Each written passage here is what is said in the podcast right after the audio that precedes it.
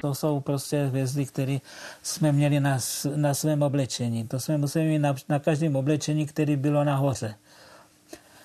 Aby bylo vidět, že jsme občané druhé kategorie. Znáte příběhy dříve narozených, kolem jdoucích, vašich sousedů? Jejich paměť je kniha, ze které bychom měli číst. Každý druhý týden pro vás zalistujeme v jedné z nich. Tentokrát se ve vzpomínkách architekta Petra Haimana vracíme do roku devatenáct set čtyřicet jedna. Tehdy se jako tříletý chlapec z brněnské, původně židovské rodiny ocitl v koncentračním táboře pro židy, takzvaném getu Terezín. My jsme byli tady v tomto, v tomto, v těchto kasárnách. Tady byl Tady to bylo náměstí, tady je kostel a vedle toho byla nemocnice. To bylo takové pevnostní město. Takže my jsme byli v kasárně, v takové velké místnosti. Byly tam teda sami ženy, anebo několik dětí nás bylo. A byly tam palandy, tři patrobí, takže prostě bylo nás tam teda hodně. Já jsem tam měl ještě kamaráda, s kterým jsme dneska přátelé pořád. My hodně běhali na těch, co se říkalo, bašty, to byly ty vlastně jako hranice toho města opevněného a jinak jsme byli takový bezprizorní, no.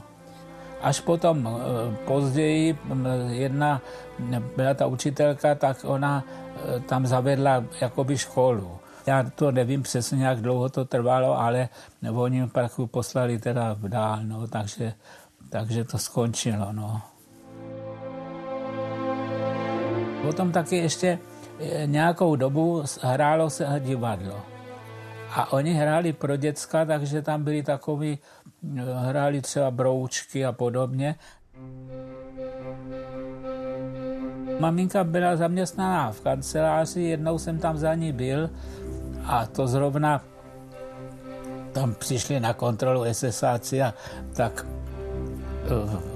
no, bylo nějak, byl hluk na chodbě, tak oni už všichni se takhle prostě jak si nachystali, jako že, že teda jsou v pilné práci a teď se rozletěly dveře a stál tam chlap v rajtkách a a ještě nějací další a já jsem se stačil, jsem vlist pod stůl, abych byl vidět, takže jsem viděl jenom ty, ty holinky vyleštěny a ty rajtky, jo. Pevnost sloužila nacistům k soustředění židů do doby, než připraví místa k jejich úplné likvidaci. Od října devatenáct set čtyřicet dva pak směřovaly téměř všechny transporty z Terezína do vyhlazovacího tábora Osvětimi na smrt. Babička s dědečkem ti, ti šli do transportu velice brzo.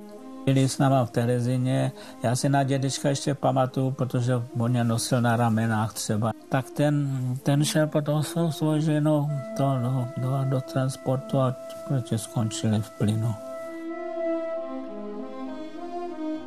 My jsme tam vlastně se drželi díky teda tomu tatínkovi, protože oni si tady tyhle lidi hrozně drželi Němci, protože oni měli strach z nějakých infekcí. Otec Karel Haimann, projektant a autor vzduchotechniky v brněnské vile Tugendhat, totiž v Terezíně pracoval v podstatě jako instalatér a díky tomu rodina přežila. Jednou tam bylo, že přijela nějaká mezinárodní komise nebo kontrola nebo co, jako jak to tam vypadá, jestli, protože že jestli tam netrpíme nějak. No. Tak oni udělali teda takový, přes noc tam visely reflektory, aby vyrostla tráva a všecko. To bylo prostě během několika dní, skutečně tam bylo prostě, a teďka my jsme se museli naučit takový jako schon wieder essen sardinen, jo, a takový, že, že musíme zase jíst sardinky a, a podobně, jo. Jsme vůbec nevěděli, co to je. No a tak bylo to takový divadlo prostě pro ty západáky, kteří se tam přišli, tam přišli zkontrolovat, no. Za necelé čtyři roky prošlo terezínským getem víc než sto čtyřicet tisíc mužů, žen a dětí. Od jeho vzniku do osvobození přímo tam zemřelo na třicet pět tisíc vězňů v důsledku stresu, hladu a hrozných ubytovacích i hygienických podmínek. Mezi nimi i děti. Asi pamatuju, až to osvobození, to přijeli Rusy a oni jeli po, po silnici teda takhle kolem Terezína, měli, byli s koňma, měli vozy, na kterých seděli, ale ty vozy byly plný co, co oni kde nabrali. Jo. No a samozřejmě lidi byli nadšení, no, že, protože věděli, že tím pádem už tady toto skončí. My jsme dostali jako děcka, jsme dostali každý, já nevím, to bylo, ani to nebylo čtvrt litru, no to byl prostě takový hrníček mlíka. No to jsme si, to jsme, to bylo něco pro nás jako úplně, jo.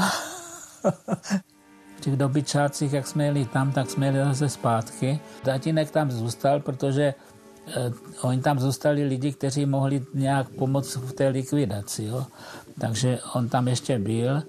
Teď tam navíc ještě tam vypukl tyfus. Strýc, tatínkův bratr, se vrátil teda do Ostravy a za týden na to umřel na ten tyfus. Tatínek to naštěstí nedostal, takže se potom vrátil.